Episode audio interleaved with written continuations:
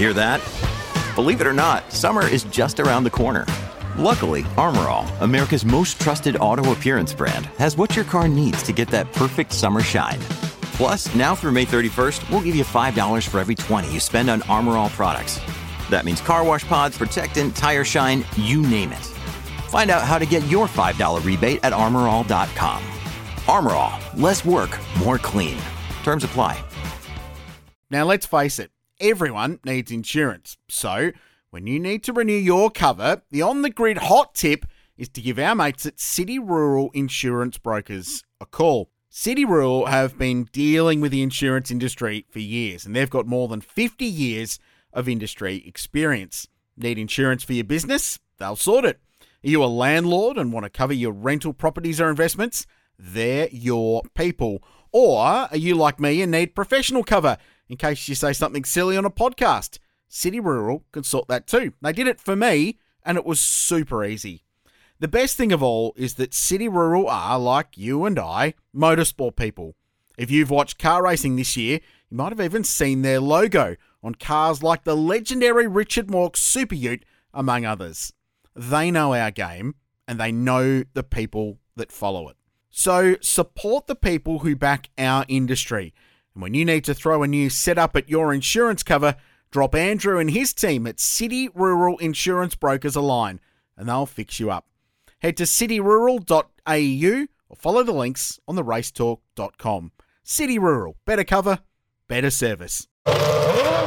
Delivering all the news, the informed views, and just telling great motorsport stories since 2003. Powered by the racetalk.com. This is On the Grid. G'day, everyone, and welcome to another episode of On the Grid here on mypodcasthouse.com or on the radio show Limited's RS1. Thank you for joining us. A big show coming your way very shortly. We're going to catch up with Garry Wilkinson, the voice of touring cars, the voice of supercars in its early days, right here on the show. He was made a Hall of Famer in the Supercars Media Association just a few days ago while we were at Bathurst. So we'll have a chat to Garry about his life in the sport and also his life in sport. Full stop. We'll also catch up with Mark Walker, Richard Craill. They're going to talk to us about what was just an amazing Bathurst 60th anniversary. wasn't the best of races, but there were so many other things that made this such a good week on the mountain. We'll talk about that in just a tick. Right here on the grid. You're listening to the latest from around the motorsport world. On the Grid. Well, first of all, Garry, congratulations on the honour bestowed on you, life membership. Look, uh, it's the last thing I was expecting, especially after it's been 25 years since I was actively involved in motorsport. But then again, motorsport, even after I haven't been actively involved since 90, well, actually, I, 2003, I guess, uh, I'm still involved because I still see a lot of the people that I knew from those days uh, on a regular basis, and I've still got good friends that I made through motorsport, and I still keep in touch with who's who and what's what and what's going on. Um, because it was part of my life for such a long time. We come back to Bathurst to celebrate your life membership, a place that was very much a part of your life for such a long time. Take us back to your start in motor racing and how did that actually happen? it was a total accident, or as Neil Crompton would like to say, I was the accident that happened to motorsport. Uh, my old man always said, never refuse a combat assignment. Always put your hand up. Yep. If nobody else is stepping forward, step forward. Don't be afraid to bite off more than you can chew. Yep. All of those sorts of things. And I got fired from my first ever job 63 years ago this week. Wow. I was working as a shipping clerk for a British import export company in a colonial backwater somewhere in Asia. And I got fired for leading a communist inspired strike. Wow. Why? And, yeah, why and how doesn't matter. But in that time and place, there was no work for a 17 year old Australian high school dropout. And then, just by chance, a friend of mine said he'd heard that the local radio station, the only radio station in the country, had suddenly found itself in need of a part time English speaking announcer. So I thought, well, that's a bit out of my league. I mean, it's, my old man said, it's a bloody hand up, son. You want to get ahead in life? Yeah. Don't be afraid to take a risk." So I put my hand up, and bugger me, I got the job. Two hours, twice a day, a Monday to Friday. When I say two days, it was four hours in total, and four hours on a Sunday. And I got paid fifteen dollars a month Australian for that job. But it led me on to other things. When I came back to Australia, I was hard put trying to find a job. Put my hand up for a job at uh, Radio 2UE in Sydney, which was one of the top rating stations then. Talked my way into uh, a three month trial as a cadet journo and stayed there 13 years and then went to Channel 7. Um, and at Channel 7, I was sitting in the sports office on a Saturday evening about 5.30, 6 o'clock. And uh, Hassild's executive walked in and he said, You're the new chap, aren't you? I said, Yes. He said, Could you do me a favour? He said, he said, I need somebody to do some motorsports commentary tomorrow. He said, One of our commentators has called in sick for the meeting at Amaroo Park. Would you be able to help us out? Well, I got no clue. None at all. But the old man's words kept hammering away at my yeah. head. And I put my hand up. So the next day, I walked onto a motor racing circuit for the first time in my life. And having never seen a car race, live or on television, beginning to end, I, I mean, I had seen the occasional few laps of Bathurst in the mid 60s, early 70s on the 17 inch black and white, standing around a barbecue with mates on a Sunday afternoon. Um, but I'd never seen a car race end to end. And there I was at Amaroo Park calling my first car race. Well, that was a bit of a challenge, but when in doubt, say nothing. And when you're working with Mike Raymond, you don't have to say No, correct. right? The late Mike Raymond, but he was he was fantastic. He and I worked together really well. Uh, and the person I was replacing that day was Evan Green, for God's sake, who was the doyen of motorsports commentators in those days. Uh, but he and Mike were diametrically opposed in their personalities and their approach to motorsports Yeah. commentary. And I thought I was just on a one day gig. But somebody at Channel 7 management, I, I presume, felt that I was a good buffer between these two diametrically opposed personalities. Yeah. And so I stayed on, sitting between the two of them, helping to keep the peace. How good's that? How good's that? and and I met so many wonderful people very early on in motorsport. Um, Fred Gibson, Christine Gibson, uh, Graham Moore, who just walked past us out Yeah. the door, um, Dick Johnson, who lived just around the corner from me uh, in Queensland. Ultimately, I, when I moved up there, um, and those people were just so generous with their time, made me welcome in motorsport, uh, gave me good advice, and when necessary, were critical of things I might have done or said to steer me in the right direction. And those people, people like Graham Moore, John Smith, Dick Johnson, Allan Moffat, they're still wonderful people, wonderful friends to this day. Um, so, motorsport is about people Oh, 100%. right? Cars are cars, but cars, I keep saying this to people, cars are only 49% of the equation. Yeah. Because without people, the cars don't turn a wheel. Correct. And it's the people behind the wheel and behind the scenes and their personalities and their strengths and their frailties and their stories. That's what makes motorsport. Yeah. That's what makes people who aren't, and I, don't, I hate the term rev heads, but people who are not rev heads, people who are not into the technicalities and the mechanics of motorsport, mm. why should they be denied the enjoyment of watching the sport? Yeah. And you can sell it to them by bringing out the people and the stories in motorsport. And the colour, and I mean, cars provide plenty of colour and Yeah, movement and sound effects, but it's the stories of the people and the personalities of the people that sell to that extra thousand people, that extra ratings Yeah. point that help the program and the sport to survive. Doesn't matter what the product, doesn't matter if it's Kellogg's cornflakes. And Yeah. They're changing the name of Kellogg's cornflakes, by the way, to something else. I don't know what it is, but that's by the way. Uh, doesn't matter what the product is, you've got to sell it. You've got to try and increase your audience.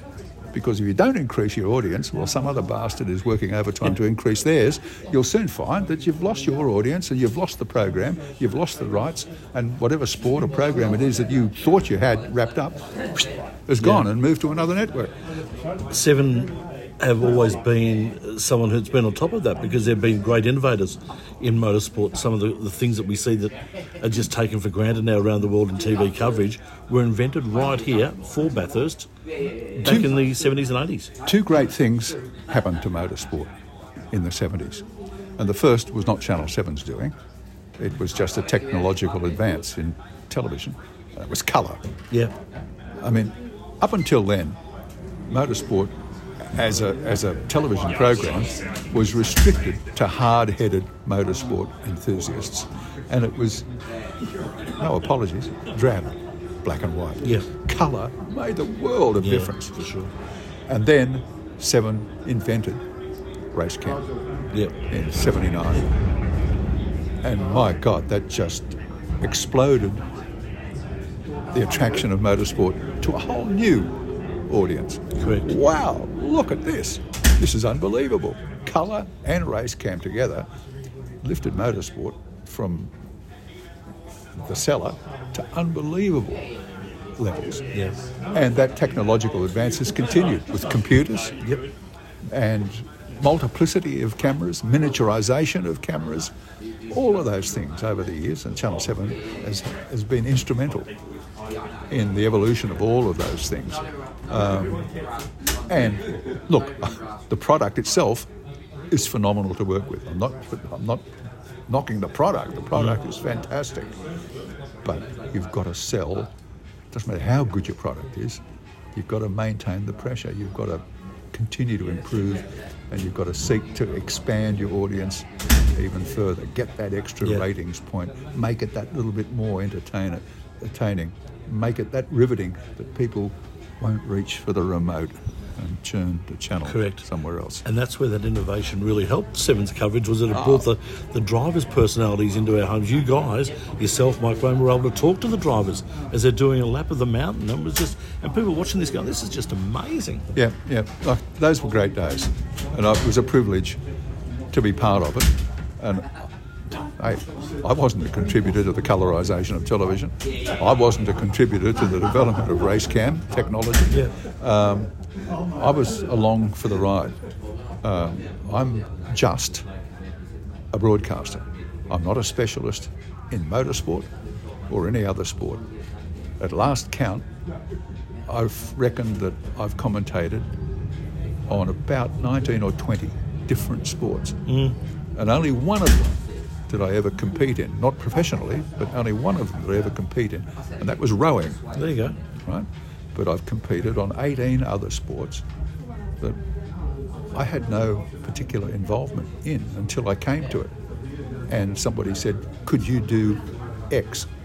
Like Channel 7 came to me in 1980 and said, Can you do the swimming for the Moscow Olympics? Oh, sure. Yeah. Well, I worked with a guy recently deceased, great man, John Devitt, Yeah. gold medal Yeah. winning Australian sprinter swimming. Um, and I did the Moscow Olympics. I've done a world championship water polo series. Um, I've commentated on netball, gymnastics at various Commonwealth Games.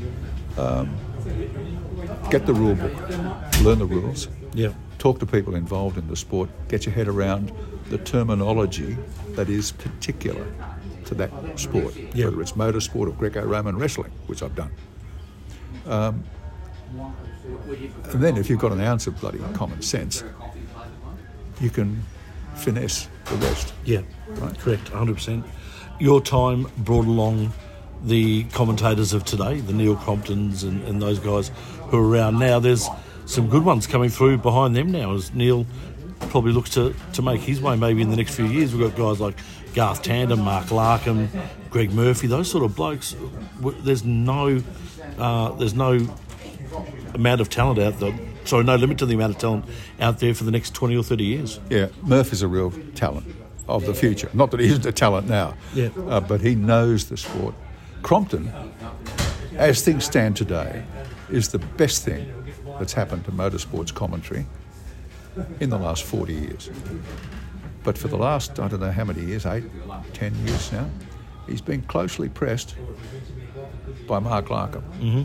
But the, the two of them do different jobs, 100%. right? Different jobs, I understand that. But Larko, see, Crompton, Crompton wants to educate the world about Yeah. the about the technicalities and the mechanics of motorsport. Yeah. Well, the core audience for motorsport already know what Crompton's talking about. And trying to beat the rest of the viewers over the head with it, okay, it'll convert some. But there's a there's a whole swag of people who don't need to know No, true. all that, right? But they want to be entertained. Now, Larko's forte is being able to interpret the technicalities of motorsport and computer graphics. Mm-hmm. It's like that's another innovation of Yeah. recent years, right? All these endless computer, complicated computer graphics. I look at it and I think, holy mother, I got Yeah. no freaking idea what that's about. but Larko, with humour and and short, sharp, punchy, can make that completely understandable Yeah, to me and to a whole host of other viewers. That's his forte, and he is the best thing that's happened to motorsport commentary Yeah. in the last ten years. Yeah, exactly. Now, your favourite sport, what is that? Are you a rugby league man? Are you a, I'm a passionate Penrith Panthers man. you'll be a happy man then? Well, funny, uh, I won't take up too much of your time, but when Penrith first came to the league, the fullback was a kid I went to school with. Okay. And I, I wasn't a particular great rugby league follower, but I thought, holy smoke, I better follow this team. Yeah. Because I went to school with this kid. And uh, so I- I'm a life member, honorary life member or something at uh, Panthers. Um, so, yeah, I like rugby league. Um, I'm a bit critical of it, the way the sport evolves sometimes and the rule changes and that, but that's that's neither here nor there. That's just, you know, that's just me. Um, I've covered gymnastics at um, three or four, five Commonwealth Games and enjoyed it. Um, I did freestyle and Greco-Roman wrestling at an Asian Games. Uh, and the day I got there to start, the producer said, "Oh, mate, I'm sorry." He said the expert that we had to help you out, he said, has pulled out. He said, "Could you handle it on your own?"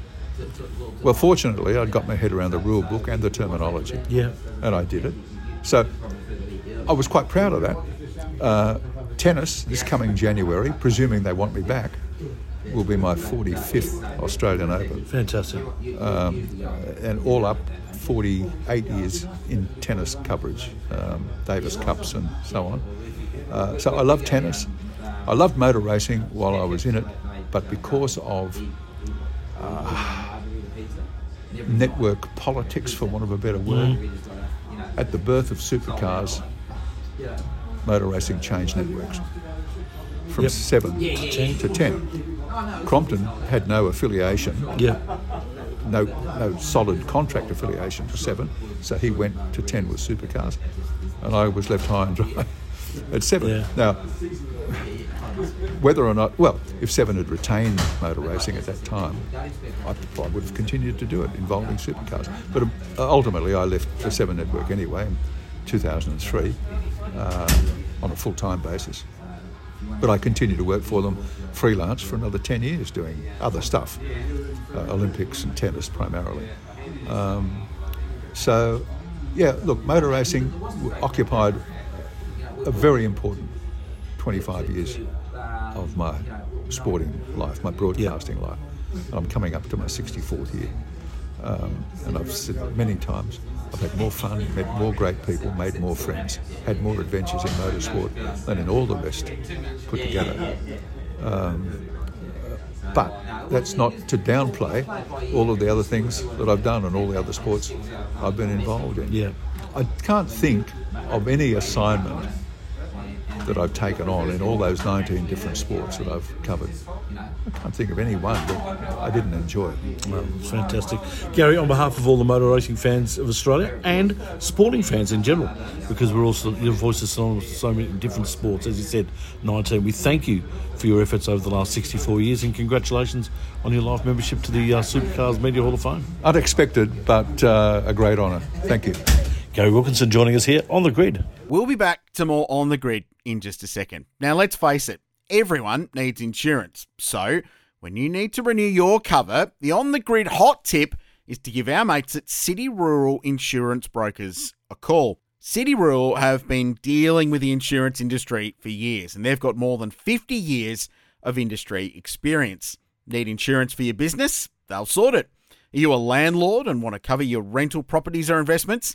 They're your people. Or are you like me and need professional cover in case you say something silly on a podcast? City Rural can sort that too. They did it for me and it was super easy. The best thing of all is that City Rural are, like you and I, motorsport people. If you've watched car racing this year, you might have even seen their logo on cars like the legendary Richard Mork Super Ute, among others. They know our game and they know the people that follow it. So support the people who back our industry. And when you need to throw a new setup at your insurance cover, drop Andrew and his team at City Rural Insurance Brokers a line and they'll fix you up. Head to cityrural.au or follow the links on the racetalk.com. City Rural, better cover, better service. And now, back to the podcast. There's more great motorsport stories coming next on the grid. Second part of the program, Richard Craill and Mark Walker join me. And boys, before we say hello, uh, Garry Wilkinson, he's done everything, that man. Yeah, g'day. Um, yeah, really cool. It was nice to play a little role in helping make all of that happen on the weekend. Um, with him being inducted into the Supercars Media Group Hall of Fame, which was a terrific thing and um, very well justified, I would say. That guy has had a significant impact on this race and its history, and uh, the presentation of it over the years has become world renowned. Um, and he was a huge part of that. So it was really cool, and it was it was even better to see the reception that he got from everybody else at the circuit as well, which I thought was great. Yeah. So really well earned, and yeah, a lovely part. And I'm glad you could catch up with him, Shebex, and have a chat about um, life, the universe, and everything, and very cool stuff. I mean, personally, he was the Queensland commentator on the Channel Seven motorsport coverage, which was our what we did on Sunday afternoons, and he'd be cheerleading Dick Johnson the whole way, which was my favourite thing. So Wilko was always my favourite growing up. So it was pretty cool to meet him there in the weekend. Yeah, it was actually very, very cool. Uh, he shaped a lot of our careers, I think, in regards to the way that he went about his commentary, not just in motor racing, but in all forms of uh, of sport. He did 19 different sports. He commentated on a professional level on TV, which is amazing, including plenty of Olympic stuff. Yeah, oh, the ultimate diverse professional, isn't he? Really? Yep, one hundred percent. Uh, good on him, Garry Wilkinson. Congratulations on your induction into the via into the Supercars Media Hall of Fame. G'day, boys. Welcome back. Uh, long time no see. Yes. Not really. Yeah, that, that, Monday morning feels like ages ago. Yeah, uh, yeah. What a uh, what a weekend. What a what a week, really. Um, when you add it all together. Bathurst is back, baby. Um, not the most thrilling race on Sunday, but you get that. Well, I'm sure we'll talk about that later. But um, from an event point of view, that was the best that we've had since the old Rona times by a margin. That was terrific. Huge. The scale was ginormous, but I think most of all, the the feeling of of just happy to be there was terrific. So Really enjoyed it. I thought all the activations were really well done. I thought the place looked a treat. The the whole setup around the 60th anniversary stuff was really, really well executed in the end. Um, and yeah, it just felt like a really quite smooth race meeting. And um, yeah, a, a, pretty good ad for our, our show, really, in the end. So, no, terrific to be there and, and celebrate that 60th uh, anniversary um, milestone for the great race. Yeah, there was plenty happening. There's no doubt about it. And uh, even for the people that were at home, there was uh, some great TV viewing, and the numbers, boys, we can kick off straight off the top, weren't absolutely spectacular, but they were pretty good. Yeah, TV numbers were okay. The, the the problem was that it, it didn't have that thrilling finish, which drives a lot of people to the box at the end of the race, which is where Yeah. your your sexy peak TV number comes. So social media helps that because if you have a, a thriller, everyone jumps on socials going, "Oh my god, you should see this." Everyone then turns the TV on, and this is this is proven fact. It's not opinion. Um, so I'd like that, but uh, I mean the shootout ratings were the best they've been in five years, so the audience is still there. That's not a problem. Um, yeah, the the race itself, like it wasn't the worst it's been in five or six years, so it was solid um, from an audience point of view. But the fact that it was the second quickest Bathurst 1000 that's been run over a thousand k sort of doesn't help that cause, and they keep starting the race later because they want to push it into prime time because your TV numbers are a bit Mm. sexier. But then they keep going churning out record races like that where we had what three hours and I think 15 minutes of green flag running towards the end, which I don't think anyone would have predicted. So ultimately, you still get a pretty early race finish regardless.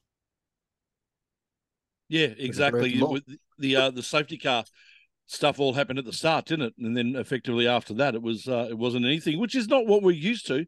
The last few years, Mark, it's been pretty much safety cars at the end, especially with the last 20, 30 laps, and then you get a sprint home. But uh, it was totally on top of its head this year.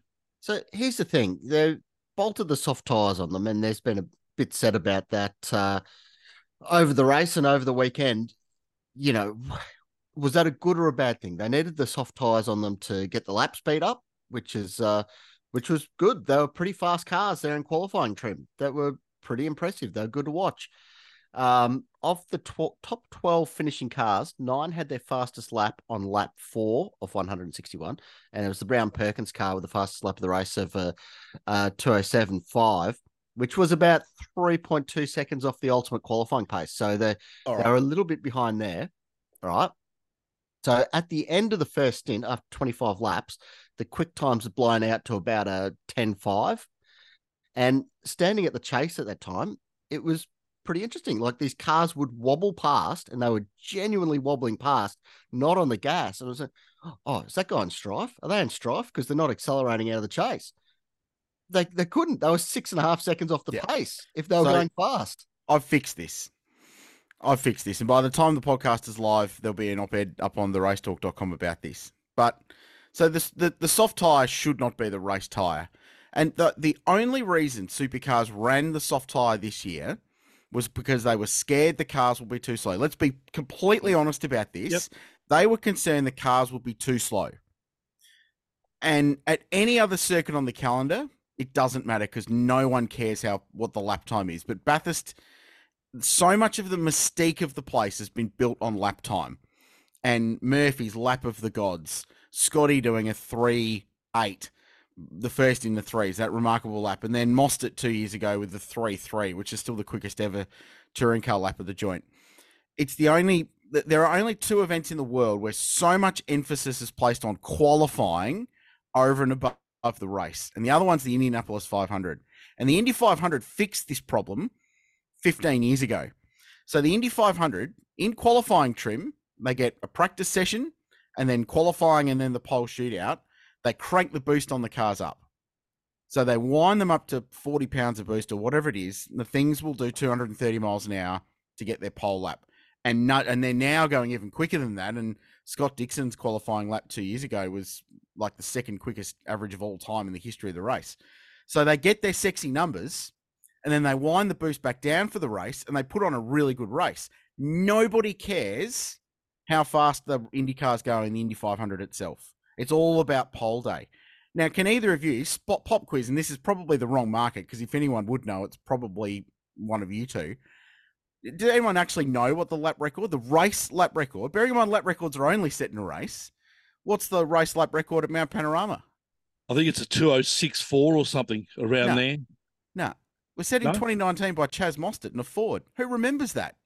No one. It's like a four nine. Hmm. There you go. It's a completely redundant lap time. Yep. Nobody cares, and no one talked about it on Sunday. So the solution is, as far as I can see, completely simple. We've got six hours of practice of wobbling around, burning through rubber. So give them practice six on a soft tire, qualifying Friday night on a soft tire, and the shootout on a soft tire.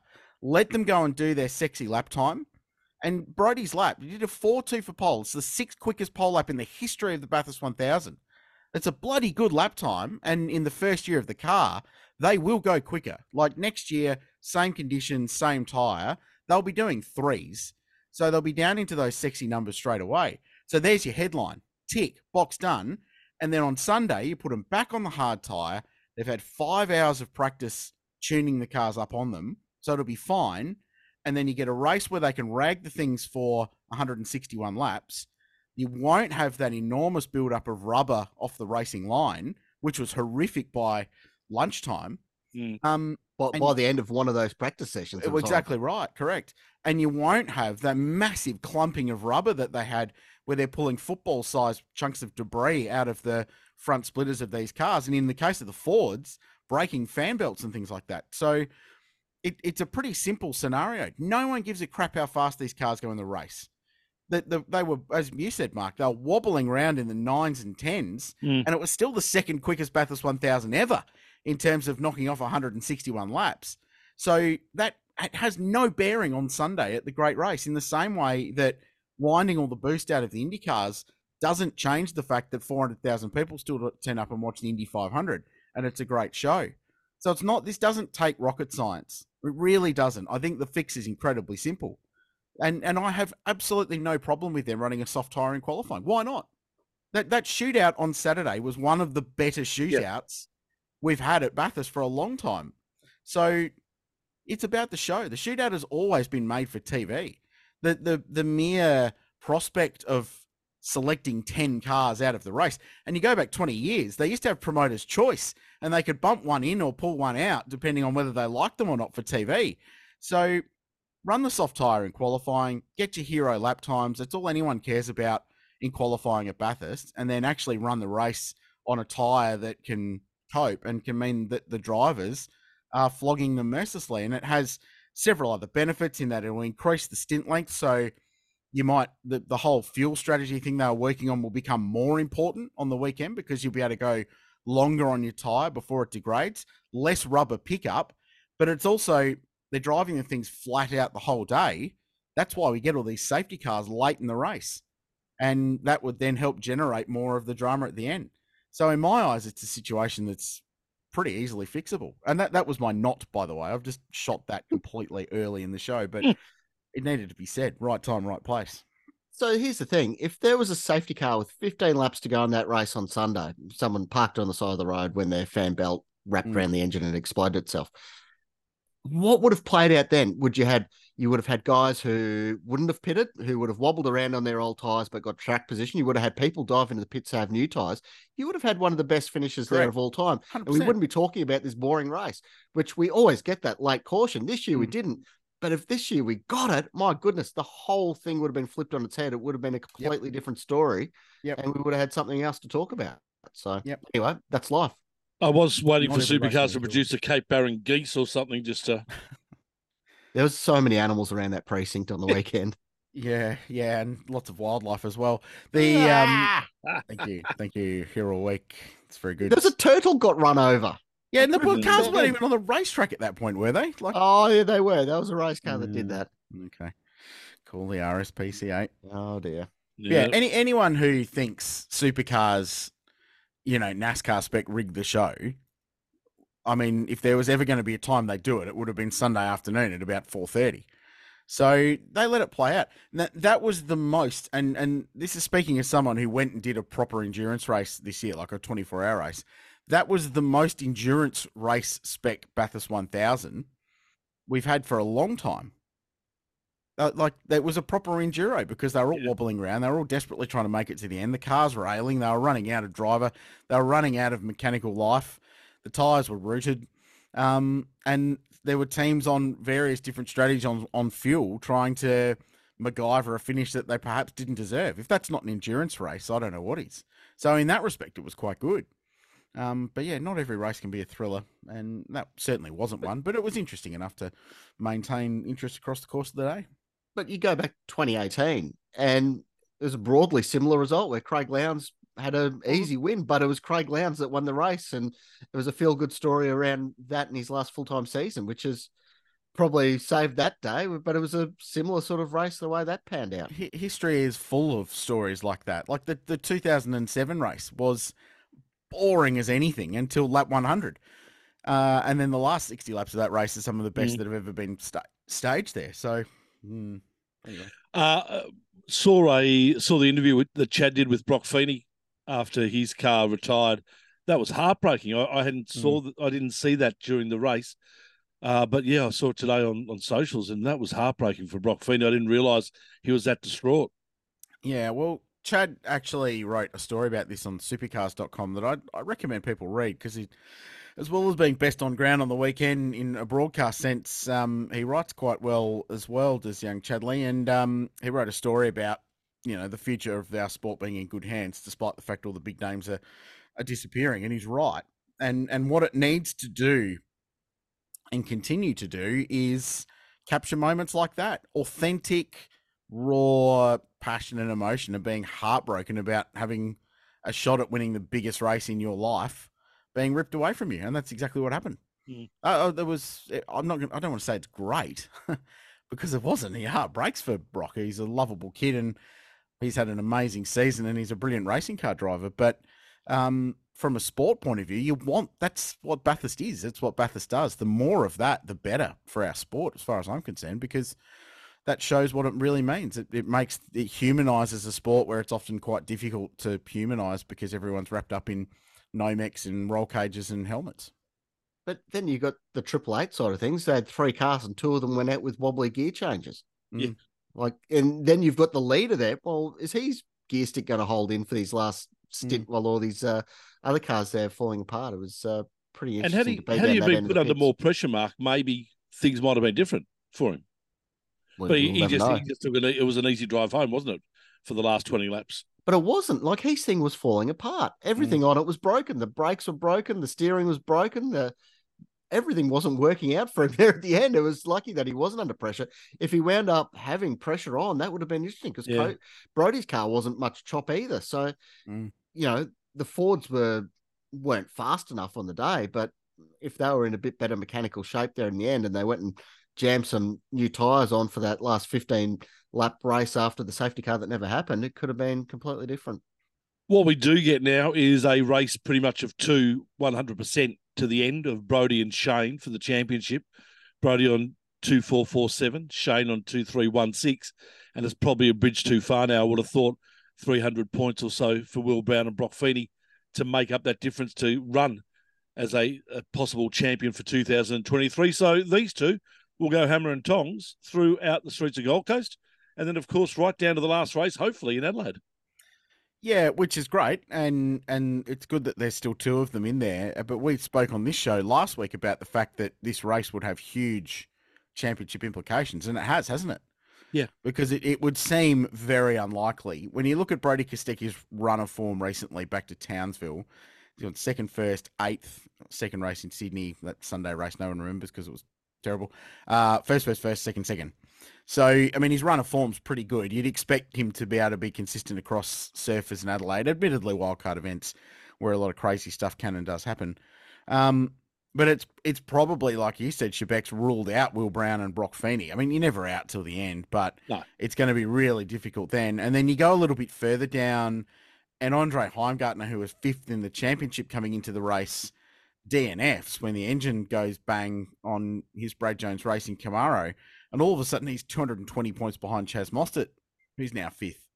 So all of a sudden, top five in the championship, which would have been incredible. Six is still good, don't get me wrong, but um, yeah, all of a sudden that changes, and then Cameron Waters tumbles down the order with a DNF to ninth in the championship. Mm. So that that massive 300 points for the one race, it really can define the way the season plays out. And I think from a championship point of view, we're fortunate that either Brodie or Shane didn't have massive dramas and they finished in the in the top two um, to give us a championship battle that hopefully goes all the way down to Sunday Arvo in in Adelaide because I think this season needs a big title showdown in that final final race of the year. Yeah. How about the Shane Van Gisbergen, the triple eight ninety seven car? Uh, the story there, you know, Shane's been written off. He's packed his bags. He's checked out. He's not interested. He's been having some shocking qualifying runs. He's been spraying it in practice, but that's him trying, and he tries hard. And in the race, he pushed that the whole way. And that was a Shane Van Gisbergen esque performance. And he was walking down the stairs as I was walking up the stairs towards the media center, which is butts onto the podium. And he was genuinely stoked. I've never seen him that happy. He was just having a quiet moment to himself, walking along with the Peter Brock trophy. But he was stoked. Like he knows he how much that means to him because he won't be back for a little while. You know, next year, uh, the road courses in NASCAR clash with the enduro races. They probably will if the, the calendar stacks up the way it probably will. So he won't be back here for a little while. So I think he that really means a lot to him. You got the Richie Stanaway story. He was gone 2019. He retired, pulled the pin. See you later, mate. You're gone. He gets drawn back in for that wild card appearance last year. Did an awesome job. Remember in qualifying there, he put in the top 5 Mhm. Did a mega job there. Got the call up this year to Triple Eight. Wins the race. That it's Richie Stanaway. Like in a V8 supercar, he's done it. Like that's amazing. And then you got the Triple Eight story. They've won their tenth Bathurst 1000. That's ridiculous. They didn't muck around there and nine for very long, did they? They just got the job done. Good on them. Actually, Awesome. a, Bris- a Brisbane team having some sporting success. this year. Exactly. Remarkable. Mm. I think the other story that comes out of the Stanaway thing is Greg Murphy being fairly emotional about the uh, the Stanaway return to the top podium of uh, not return, but getting to the top podium of Bathurst. And I think that uh, Murphy was talking about it in Supercars website today. That just how proud he is of having sort of re helped reshape his career last year. Yeah, I I think Murph's role in the whole wildcard thing last year is probably underplayed. Yeah. I, I Mm. reckon. Um, uh, Greg, for for everything that Murph was in his career, um, post full time driving career, he's I, I get the vibe that, and I've worked with him a little bit, and, and I, I get to see him a bit these days because his son Ronan races Porsches, and Ronan's a ripper. He's, he's Murph Junior, which is awesome. um, it's so good. Um, but but he's sort of he's more than happy to stay in the background and and just just be behind the scenes in all of this stuff, especially when it comes to Ronan, but as well as stuff with Richie as well. I think so. Um, yeah, his his role in the rejuvenation of Richie Stanaway is, has been incredibly significant, and you know, I, I think we all expect Richie to have a bit of success now, and he's a different person to what he was when he left. Um, Groves are a team on the up, so that's going to be exciting to watch how that plays out next year in what should be a pretty decent decent little package. So yeah, it's going to be um, that's what going to be a really good thing. And then you know begs the question: What does Triple Eight do with that second car? We know Will Brown drives it all year. What do they do for a co-driver? Rumors in some media on the weekend that a deal has already been done for Scott Pye, which would make all of the sense in the world. Let's be honest. Get a guy that comes off a, a bunch of full-time seasons straight into co-drive. It'd be like WA do did uh, WA do you did that with Lee Holdsworth. Um, you know, Groves have done it with Tander. Well, Triple Eight did it with Tander. Um, and WA did it with Fabian as well. So, you know, that would be the most logical decision and Triple Eight tend to make pretty good ones when it comes to that. So um but it completely revitalizes Triple Eight for next year as well. What a different looking race team that's going to be. Really interesting. So yeah, lots of um, lots of questions to come out of it. What what are some other good stories? You know, BJR's um, Annus Horribilis has been well documented, but I thought Bryce Fullwood was the shining beacon of light amidst the dark tunnel of despair that was the Albury-based team on the weekend. He drove really well. Dean Fiore punted uh, Simona, was it at the chase? But you know, every Well, if that was- had a drama. So If if that was Dino at the in the car at the time, punted Mm. Simona, then had two cracks at the Patronus car as well. So it was quite exciting. I really enjoyed taking photos of the 14 car down there Yeah. because it was Yeah, yeah, still finished- battering ram. still finished seventh. What a what a performance! Yeah. Um, I, I think the most unheralded performance of the day was James Courtney and Zach Best finishing sixth. I, I don't know if anyone saw that. I, and honestly, I I looked at the results on Sunday afternoon, and I was reporting for ABC Radio, and I sort of went, "Oh yeah, James Courtney, Zach Best in sixth, then Bryce Fullwood, Dean Fiore. What a performance that was! Oh yeah, disappointing. Will Brown, Jack Perkins. I think everyone just completely skimmed over the Snowy River number five car. But what a what a performance that was to pop up that high at the end of the race. I mean, that was uh, that was quite impressive. we saw some Ford people on Monday morning, and the question was put to them about do they have any sort of Is it a consolation, I suppose, that they had four cars finish in the top six? Uh, the answer was definitely no. There's some uh, there's some bridges there. I would have thought between supercars and Ford at the moment. Oh yeah, we we don't really need to talk about it, do we? Because it's been covered off to the end of the world. I thought they did a really good job, No, so do I. Considering and they're you know, being we- passed by every Camaro Well, in the back. yeah, but like they were. I'm not They, trying to. they weren't in the they weren't in the conversation at all. No, no, but they still finished third, fourth, fifth, and sixth. And, and admittedly, they wouldn't have they wouldn't have been on the podium had the triple eight, uh, the double eight car not been there. But um, 33 second margin between first and third. yeah, after three and a half hours of green flag running, And that was Yeah. against two busted So- Camaros that were yeah, but they were all the busted, finish. Mark. At the end of the day, like they were all shit boxes by the end of that race. Every single car on the racetrack. That's just the car.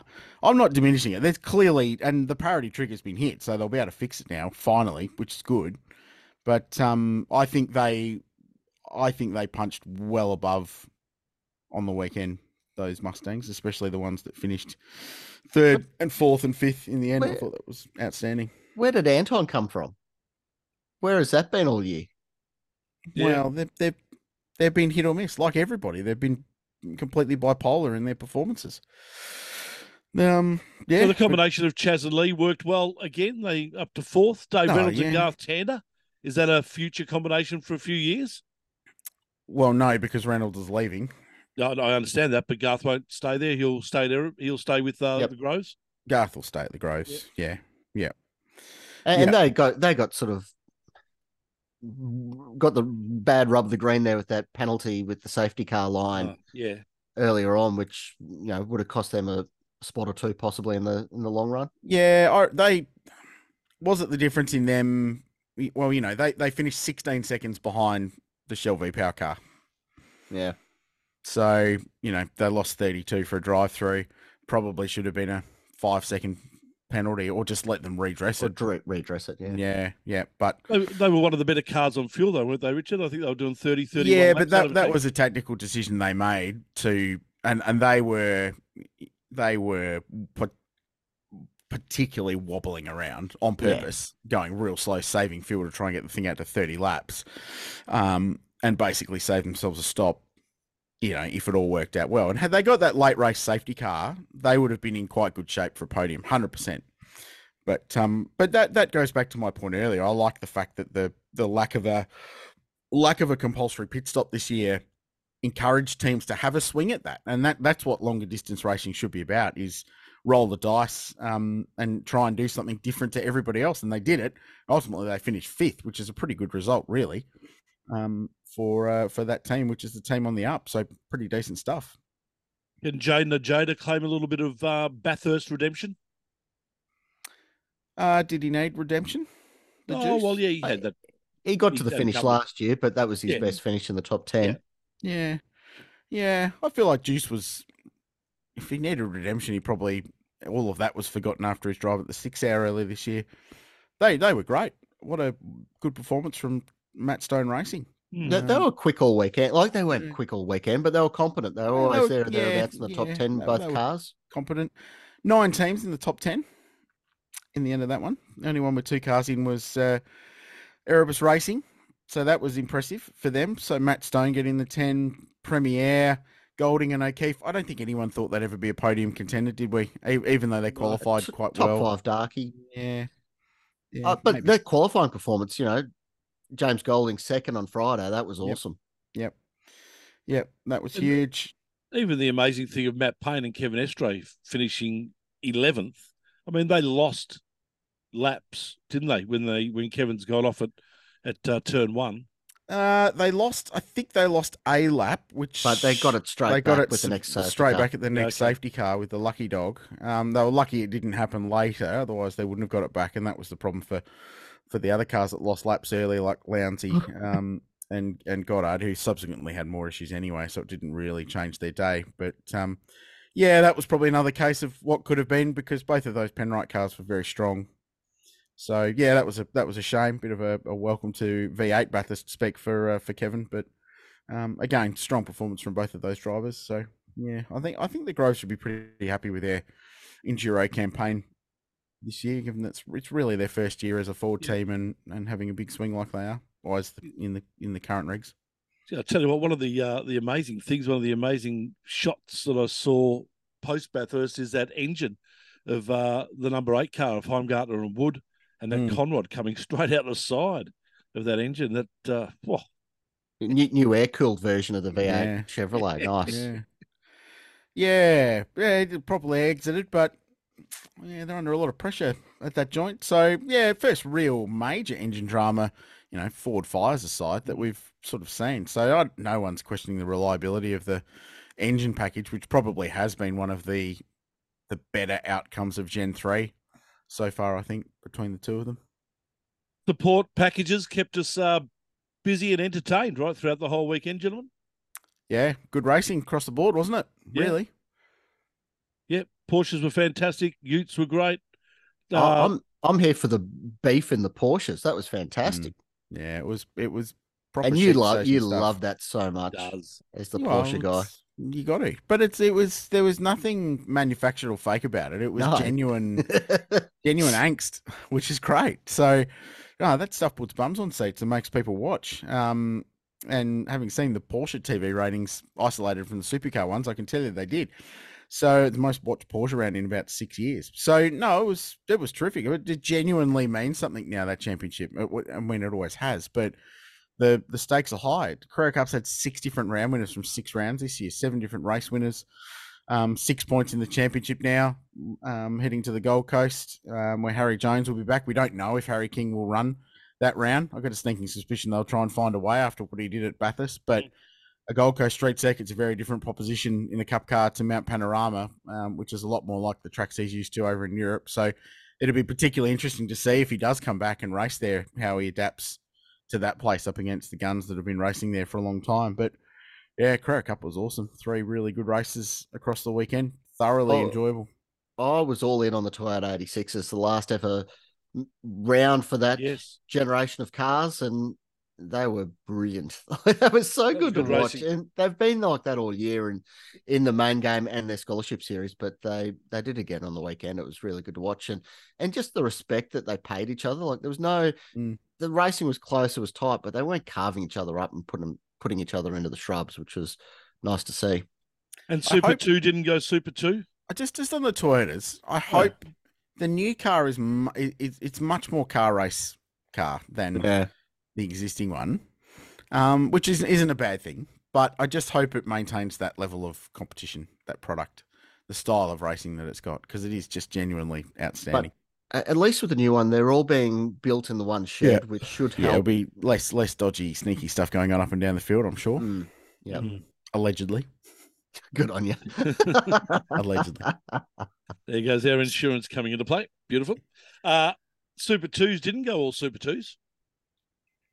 Uh, they were entertaining, uh, interesting races. They weren't necessarily uh, the the big uh, grudge matches that we've seen in the past, but uh, they, they were intriguing right to the finish. You know, that had the Zach Best had the five second penalty there. Zane Morse was on for the win, and then uh, he broke down late, which was uh, really sad for him because that was a proper underdog um, privateer performance, and he did a great job, but uh, got robbed there. But So um, Aaron Love had himself in contention as well until he hit the wall. Yeah, he it did a great job on Friday and not a very good job on Saturday morning. mm, mm, that was a big old big old whack from Love, wasn't it?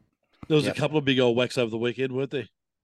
Well, Well, yeah, not a lot, but the there ones that were- But it, wa- it wasn't. There's a usual Bathurst is has so much more generally. Yeah, Like Decker, Decker's shunt in the Tickford thing was was really the only other real big one from a from a A- supercars point of view. And even then, you know, the sports sedans had their first two races written off, but Mm. they weren't massive shunts by any sort of stretch of the No, they were just imagination. You sports they were just, being just cantankerous. parking it up, sort of thing. Yeah. And which was a shame for those guys because uh, you know, we've got the video on the power rankings of uh, Jordan Caruso and the Audi Chev doing a 2025 in qualifying, which is pretty ridiculous. Yeah, And, and there would have been more in it too if he had more practice and and was able to bet into the circuit. But still, a 2025 is uh, pretty loose. Mm. I liked them there. I, I'm glad they were on the program, but I, I don't. You wouldn't make it an annual thing for those cars to be there. I don't think. Nah. Um, I liked I liked that they existed, but yeah, their first two races were complete write offs, basically. Um, But But and yeah, then they it- ga- gave them an extra warm up lap for the second one. Twelve kilometers of warm up laps probably a bit too much. Yeah, it is, and and that and that, yeah, they're to race, not to warm up. But yeah, that was just sort of part and parcel of trying to get them a full race in, which is which is fine. Um, yeah, just a bit frustrating the sports sedans, but they were always they're probably always going to be. Let's be honest. Um, yeah, I don't think you'd have them back next year, but maybe in a couple couple of years, give them a few years to recover, and they'll be back in. Tony Ricciardello, by the way, now leads that championship by a decent margin on on track for title number three hundred and thirty seven. How are they going to go on the it's streets of the three and a Gold. Coast? Oh, Hey? How are they going to go on the streets of the Gold yeah, Coast? real real sketch. Yeah, Yeah. I don't I don't think they're going to get a lot of racing laps up there either, but uh, I could I could be wrong. It's happened Mm. before. Uh, I'm sure we'll talk more Bathurst in our hots and knots. So let's move on and uh, talk a little bit of uh, Mr. Oscar Piastri. What a fantastic weekend for that gentleman. Well, I think they'll be talking about this one for a while, won't they, Shebex? Mm. Um, yeah, what a performance. Wins the sprint, second in the Grand Prix. More importantly, beats Lando. You know, out of anything, that result, you know, you're second or you're third. You're never going to beat Verstappen at the moment, but uh, beat your teammate who's incredibly highly rated and being linked to all sorts of drives if he leaves McLaren. Um, that's the box you want to tick. And boy, did he tick it. I'm going to say to McLaren, uh, the world record for the fastest Formula One pit stop at 1.8 seconds, Wow. which is bonkers, absolutely bonkers. And I think they're now first and third in the quickest pit stops of all time in Formula One history, which is pretty remarkable. Um, yeah, huge performance. And haven't McLaren just come such a long way from the start of the year when they were pretty average racing Yeah. cars, um, barely scraping into the 10 in Melbourne, and they were just genuinely uncompetitive. But now, um, Aston Martin in the last six races have scored 47 World Championship points. Um, McLaren scored 47 World Championship points in Qatar. so the battle to haul them in for fourth place in the World Championship is going along very nicely. And ill plan for Fernando, not so much. But what a great performance. And, you know, Oscar just proving what everybody knows is that he deserves to be there. And what he's slammed home in the last couple of races is, is pretty remarkable. Yeah, sadly for Oscar, the MVP was his mum Nicole on Twitter Obviously. once again. She's awesome. Cancelled Um, my cancelled my seven a.m. Pilates appointment and posted a bottle, two empty bottles of champagne. Truth. Yeah, that's such a Melbourne mum, isn't it? Bayside Yeah. Melbourne mum. Yeah, Yeah. good on her. Um, and I'll dip into my knots here. The Qatari curbs causing tyre dramas and and putting in a, a three stop race for Sunday, which kind of mixed things up. And Well, it was good. Like I don't know.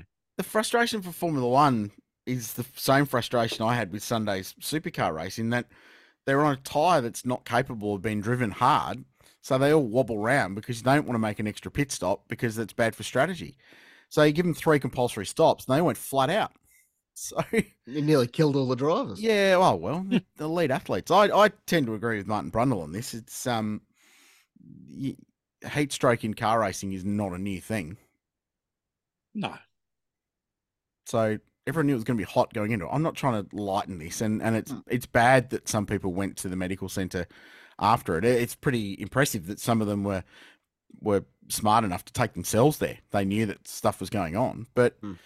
Um, how many times do you see people in the you know the ultra marathons or the Olympics uh, on the edge of complete and utter failure while they're trying to win? Like that. That's as far as I'm concerned, and I'm the as far removed from an elite sports person as you can possibly be. I'm happy to admit that, but um, that that's what they're paid, hundred million dollars a year to do. So um, you cop one Well- hot Grand Prix. Talk to some of those blokes that used to run around Adelaide in the early days. Oh well, yeah, famous scenes early Adelaide Oh. 500. To be fair, Yeah. the nutrition and the preparation and the science behind it probably wasn't as advanced as it is now. But um, yeah, I, it's it, it was funny. It's interesting that um, Twitter uh, there's been there was a lot of retrospective. We should cancel the race. So after the race, everyone was like, "Oh, we shouldn't have run it. We shouldn't have run it. This was a terrible idea." Which is the easiest thing in the world to do. Um, but what I what I enjoyed was a lot of the sports car racing Twitter fraternity were like, "Oh, this is this is a lot of our races are like this. We're cooped up in an LMP one car in a very small area with less moving airflow than you get in an open wheeler." Um, you know, you deal with it, you learn to prep for these. It's just rare that in a Grand Prix that's what happens. So, yeah, it was interesting watching social media implode and then the other side of it leap to the defense and um, as all that played out. But yeah, Put a cool suit on and get out there. Stop complaining. well, they they won't run cool suits because they weigh weight. The, this, you're talking Oh, about okay. Formula One who Yeah, are yeah. running their cars in half bare carbon because paint weighs 500 grams. But um, So you're your own worst enemy, then, aren't you? pretty much. Can man, you, you could regulate around it if you needed to. But um, anyway, Anything to talk about in the states, Mark? Uh, NASCAR at the Charlotte Roval. AJ Allmendinger got the win, uh, and then cried a lot because he'll be out of a gig next year, most likely. uh, it was a cut-off race. Going to the next round is Willie Byron, Ryan Blaney, Denny Hamlin, Christopher Bell, Chris Buescher, Tyler Reddick, Kyle Larson, and Martin Truex Jr., who's done absolutely nothing in six weeks, but just run through on the coattails of his bonus points earned earlier in the season. Knocked out on Monday morning our time were Ross Chastain, Bubba Wallace, Brad Keselowski, and Kyle Busch. So eight remaining, four weeks to go in the NASCAR Cup Series. Fantastic. Now, I promise this to Chris Gillespie, thanks to his hosting of dinner on Sunday night at the Great Wall. The Hots and Nots, proudly brought to you by Caltex this week. Wow. nice. nice. Oh no, that's fair. That is absolutely fair. And our 100%. our well, I I mean, I, I I've only got one hot this week, but I am going to supplement it with a hot for Bathurst tradition. And we we have several Bathurst traditions, chief among which new traditions, like going to Reckless Brewing more than once in a week. Um, G'day to Jared. Salute to you. Um, who I think we can now count as a sponsor of the show because we we did end up with some beer. Um, but our Sunday night debrief at the Great Wall on the bottom of George Street, opposite the King's Hotel. Um, terrific. One of the, just one of the great traditions and and things Mhm. are talked. Um, we sometimes talk about the car race. On Sunday night, we didn't really talk much about the car race. We talked about everything else, but uh, good times, thoroughly enjoyable. I, I love the little traditions around it. Shebex, we went to the hub on uh, Monday morning the morning, yep. and uh, had a delightful bacon and eggs and a cup of coffee and half the supercar field, the Bathurst 1000 field was in and out at the same time, which was great. So you have a little debrief there. and we can which is- confirm that Brian Van Der Wacker saw the biggest breakfast burrito he has yeah, ever the, seen the, in the hub's burrito is like They were the they were the biceps of the Incredible Hulk. The Hulk's big forearm. green wraps, Mm. huge. Yeah, no, it was it was outstanding. Um, no, very good. So that that's a hot. Uh, I'll give a hot to my good buddy Chad because he absolutely smashed it.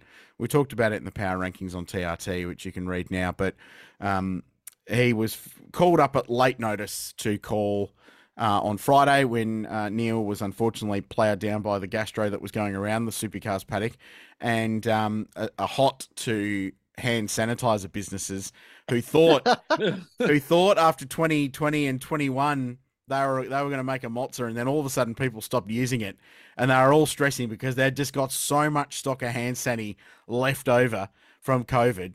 But all of us Bathurst sold out of hand sanitizer on the weekend because all of a sudden everyone was back on the program because no one wanted to get the gastro that was going around town um, unfortunately uncle neil got it and uh, missed missed fridays running and then missed a session on saturday as well um, so uh, Chad was roped in at the last minute, and and yes, he would have prepped thoroughly to be in pit lane, but your prep would be different to calling play by play in the box.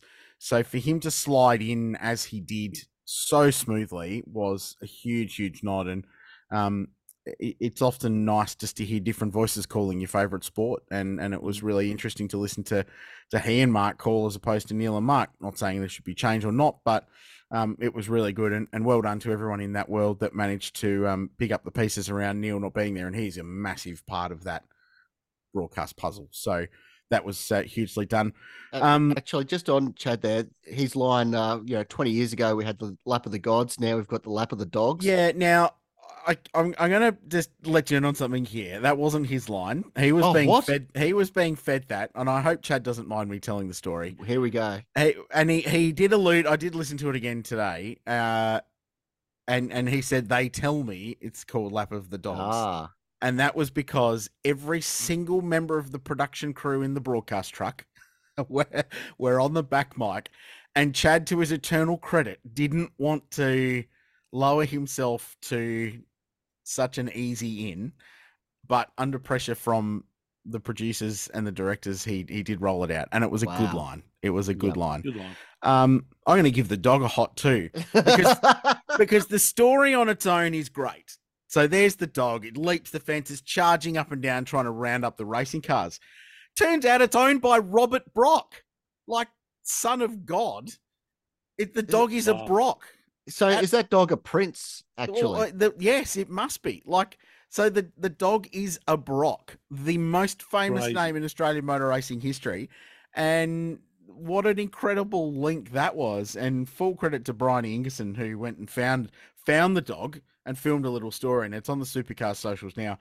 Um, should have gone in broadcast. That was um that was tremendous. So um, but my my big overall hot was just uh, I, I stood and watched the start, Shebex, and you were there, and I stood Yep. next to Gary O'Brien, who was in his fifty sixth consecutive Bathurst one thousand. Um, and we were just standing there, and we were soaking it in as the grid cleared, and the place was packed, and the build up was great, the music was pumping, and there was a genuine vibe, sun Mm. There were five helicopters hanging over pit Straight. Um, it was just great. And Gary, who has been to that racetrack since 1963, stood out there, looked over it, and just looked across and went, gee, this is good. And that just showed the power of Mount Panorama and the Bathurst 1000. I loved that little moment. Um, that was really special. So that's that's Oh, my man. big hot for the weekend. Nice. Mark. Right. Oh, and on that, like my first one's a genuine one. Like I love motorsport. I love Bathurst. Always have as a kid. We're we're paid to go there and do work. How ludicrous is that as a concept? Yeah. Like that doesn't really compute. You just don't take that from granted for one sec. That was uh pretty cool realization when I'm standing up there at the cutting absolutely by myself, having that race track to myself. That was uh pretty cool on Saturday morning. Um hot, and this is a temperature one. It goes to my feet and my photography elbow. Uh, Wednesday to Sunday, I covered 71.98 kilometers on foot and took 28,238 photos. Not bad. So uh, year on year compared to 2022 for the same period, up 20 percent distance wise and 35 percent photo wise. So uh, really had a big swing there. That uh, You're fitter than you've ever been. no, I'm pretty fat. Uh, on the hot on on that hot goes to Canon Professional Services, who absolutely gave my cameras a tune up, which they Mm. absolutely needed. Uh, shout out goes to listener Heath, who caught up with me on the weekend. Also, shout out to all the various listeners who we saw down there at Reckless Yep. Brewing. And there were a lot who Yeah, read our ultimate Bathurst City guide and Yep. they went there and partook in the fest- we are tour- and- tourism generators now. Oh, 100%. Yeah, we legitimately contribute to the economy. Um, We should get government funding. We should, I don't know how that'll work, but yes. Uh, seeing Chris Stubbs at the track. Crazy, did you see Stubbsy? I saw Stubbsy. Stubbsy. Stubbsy. What a legend, Stubbsy. He even looks better when he's got when I've got my glasses on. So, peek behind the curtain there. We're just walking out of the track, and certain somebody on this chat just yells out, Stubbsy! And we turn around. There's no one like Chris Stubbs anywhere near there. He's just I didn't have my like glasses on. raccoons. Stubbsy is a listener of On the Grid, so he will hear this and get a great. I didn't have my glasses on. There it was this bloke walking down the stairs, and I literally thought it was him. I wouldn't have done it otherwise. Boy, uh, Stubbsy aged very, Yeah, it's terribly. It was a, It's a very stressful thing in Channel 7 world. Uh, what also goes to punters singing along to Taylor Swift on Friday night from the live concert in Harris Park. Yes. Somewhat surprising there's so many Swifties. Yep. Uh, even on this chat. Yep. Hey, Richard. Yep. Haters going to hate, hate, hate, Mark. Yeah. But uh, ultimately, all you've got to do is shake it off. Oh, I Mm. love it. That's Mm. uh, that's great. Mm. That's great. Uh, and you mentioned GOB earlier. Also, John Thompson, 50 Oh, Bathurst yes. Tomo. magnificent. So uh, a lot of big milestones being wrapped up this year. Uh, National Motor Racing Museum. Yep. That's my happy place there. That's Yep. awesome. What a what a joint. I just love going in there. That's uh, such a good display. So um, that's an unpaid ad. Just going. Just Nah, going well there. done, Uncle Brad. Nice work.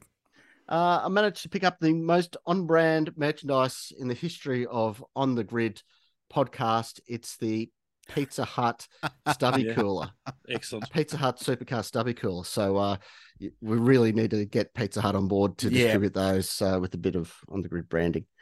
Um, also, on merch shout out goes to Zane Morse's mum for getting my little man a, a pink shirt. He, my little fella, he loves the pink race car, and they were giving Mm. away some merch there in the weekend, and got Zane to sign it. But uh, unfortunately, the fairy tale got screwed over there in the last couple of laps of the race. But that would have been a really, really good story. But uh, Well, thanks to the Morse family for that. That was uh, pretty cool. And Dad We'll got hit- saved when he got home. Yeah, nice. We'll hit Theo. We'll hit Theo up with some uh, BWT Porsche stuff in the future as well. I think that'll be good. Oh, perfect. Pink. Uh, the F thirty five flyover, oh, Oh, oh. genuinely hot. I could shit feel hot. that. like seriously. There's no racetracks in the world where the flyover is beneath the la- level of the racetrack, of That- some of the racetrack, and it dead set is. Yeah. One of those aerial skids that he did there was so low. Like he Yeah. must have gone close to that control tower. It was really low. and was bang on point too at the end of the anthem. Well, it was Nat Bass doing the anthem, wasn't it? Natalie Bass Yep. was it? Mm, Yeah, yep. She, and she did hold the the air bit at the end of Advanced Australia Fair. Um, Until, until Until she it got came. but how's there like what do they call it? Like cyclical breathing or whatever it is. Just they keep breathing and breathing and breathing Yeah. without breaking the note. Like that that nailed that. That's a hot. That was that was excellent. Oh, Natalie Bassingthwaighte is is hot. She's well lovely woman. very very talented. Um, Shane Signs, fantastic sticker service in Bathurst. Stickers, in fact, so good that you can't even peel them off. That's how good they are.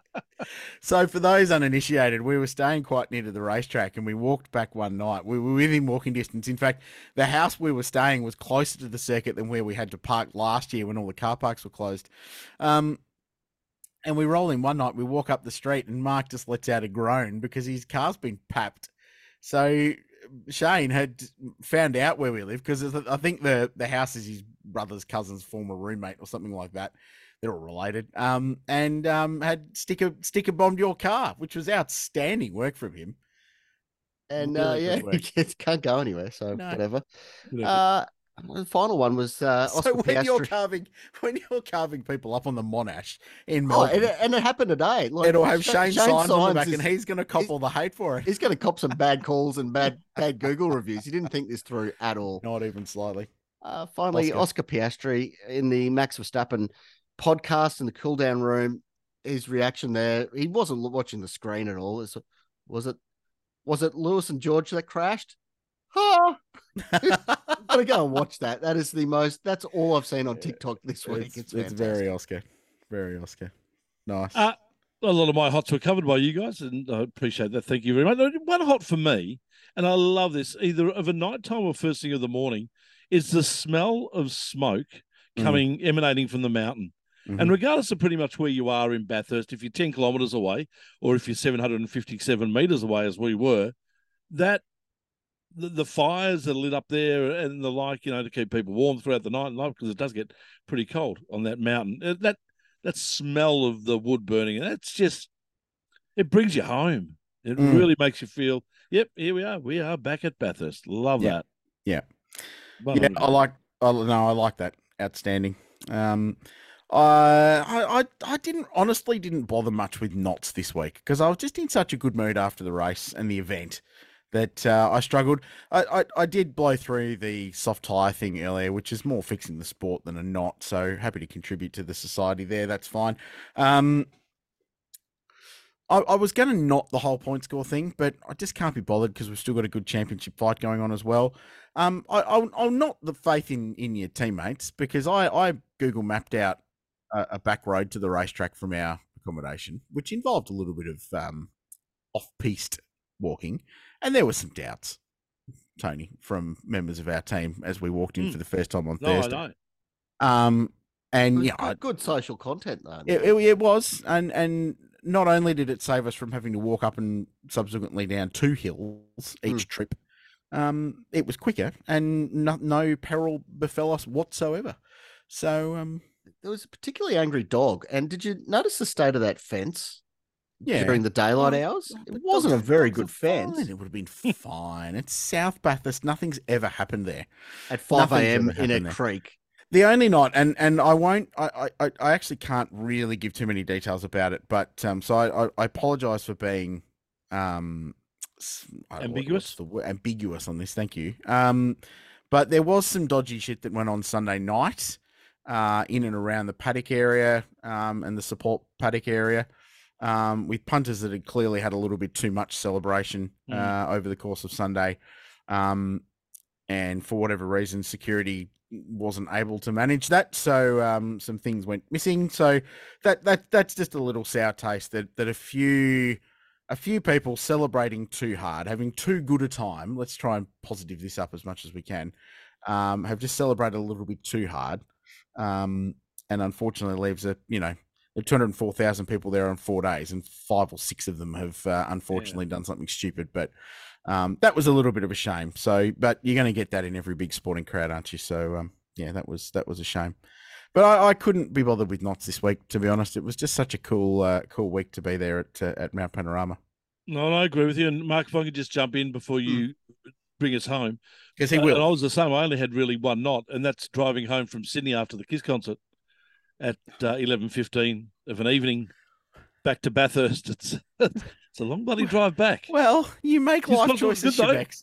You make His life concert was hot. choices in the middle of the biggest race meeting of the year to drive back to Western Sydney They're never going to be back, Richard. to the site of the former Sydney 500 to watch the Kiss play and then drive back to Bathurst. What was hot though was the park that we actually pulled outside Accor Stadium, a, a two hundred meter walk from the car to the Mm. front door of Accor Stadium. That was very well done. Yeah, Crusher, well done to you. But uh, no, that drive back on a Sunday night, on a Saturday night, that's got balls on it. That's not good. Right.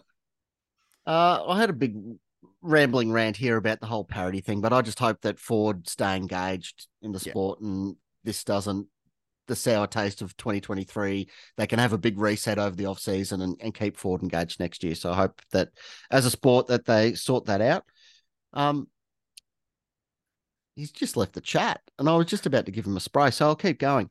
Uh, on logistics, not goes to the pothole in the Hume that had a, a police car parked over it in the monsoon as I was driving up on Tuesday night, and it absolutely destroyed four cars. Was the Mm. size of this pothole? Like, Mm. It was ridiculous, and you wouldn't have seen it. And none of those dudes do, and they absolutely all wore that pothole. What what side of the border was that? Victoria or New South Wales? I think New it was South just Wales. Victoria side. Oh, really? That's a surprise. Because normally you cross the border, and I say this with love for country New South Wales, which I genuinely have. Normally you cross the border, and instantly the roads deteriorate. So that's interesting. Yeah, no, the, the New South Wales side wasn't great, but it wasn't Mm. potholey. It was just cracked and fairly munted. Um, and he, he's back in the chat. Here we go. And on equally serious matters for the sport, Tony, your logistics in getting to Bathurst caused me genuine anxiety. Do would you like me to cover them off? Yes, uh, please. Brief, because I- briefly, we've been going I- a long time. I was very stressed and I So- wasn't involved. I was scheduled to be on a six fifteen flight out of Melbourne to Sydney. Unfortunately, due to high winds, sorry, I was scheduled on the six o'clock. That got cancelled. They put me on the six fifteen. High winds meant that that was delayed by an hour, and also the fact that we also had a couple that had a five foot seven two year old sitting on their lap with a free seat wasn't allowed either. So they had to eject them from the plane before we took off and find their luggage. So that all struggled. We got to Sydney at nine o'clock. Uh, went down, grabbed my bags, went downstairs to the train, called that to Central Station. Had an hour's gap between arriving at Central Station because I missed the train that I wanted to catch. So I went and had some breakfast, came out and went to platform seven, caught the train to Lithgow, got to Lithgow, jumped on a bus from Lithgow to Bathurst, and then jumped on a taxi from the centre of Bathurst to the track. We got there in nine hours, which I think would have taken me that long to drive anyway. So I did Yeah, pretty well. I got I got there in eight hours and thirteen minutes. So, yeah, Yeah, that was good though. It was fun. I didn't have to Stressed me out. stress. I didn't stress. Know, it stressed me out though. That so don't do that again, please. Uh, and one final note from me goes to that uh, Bathurst 60th anniversary 50 cent coin. They made 40,000 of them and they charged $15 each and they all sold out everywhere. So if you want one now, eBay, they're eighty dollars a week after they were launched. Well, I so there's tell some you what, smart operators there that absolutely cornered that market and pissed off a lot of motorsport It people. blows my mind that a 50 cent piece can be worth $80. it just If doesn't you seem want it- right, does it?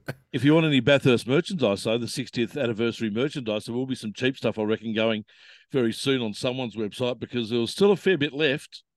It was After quite the- good though. They did quite a good great. job It with that. good. And It actually, we pricey. should we should give uh, credit to our friends over at V8 Sleuth, um, who did the program, the biggest ever great. program. Yeah, good program. It was a very good program, and uh, they printed. I think from memory, they told me you know twelve or fifteen thousand, and they very nearly sold all of them. And no one buys magazines these days, so that's a promising thing. So well done. Good For the hottest petrol in Australia, Caltex. That is the Caltex Hots and Nots. Geez, that sounds good, Chris. Uh, catch you guys later. Well done. Fantastic week. Uh, we better thank for our actual sponsors, the City Rural uh, Oh, yes. Insurance Brokers, as well. For thanks to Andrew and uh, and their support as well. Uh, yep, we're back to some form of normality next week. Oh, by the way, if you're in South Australia this week, Motorsport Bonanza. So Shannon's Trophy round at the Bend with Porsche Sprint Challenge, Radicals, Australian Formula Formula, Ford. Ford. Championship. So Shebex and I are going to be there again, which is awesome. Um, Saturday night sprint cars at Murray Bridge Speedway. Oh, Yeah. And drag racing at the Bend Drag Strip with the Street Oh. Machine horsepower Please. something or other nationals. So within a Something for oh, everyone. and and a round of the Australian Rally Championship. Ah. Never it is the. Festival of Speed in Adelaide this and it's all, weekend. all based within five Ks of Tailem Bend. So who would have thought that joint would ever become the mecca of Australian motorsport? But it sure is this weekend. Yeah, it certainly is. And just Fine will be running in the Might and Power at Caulfield on Saturday afternoon if you Oh, want that's to that's cast an eye out the, it. that's the good Tony. That's the good one. Yeah, that's the good one. Yeah. All right, Nice. boys. Catch you next week. Thank Bye you now. for joining us, and we'll catch you next week right here on the grid.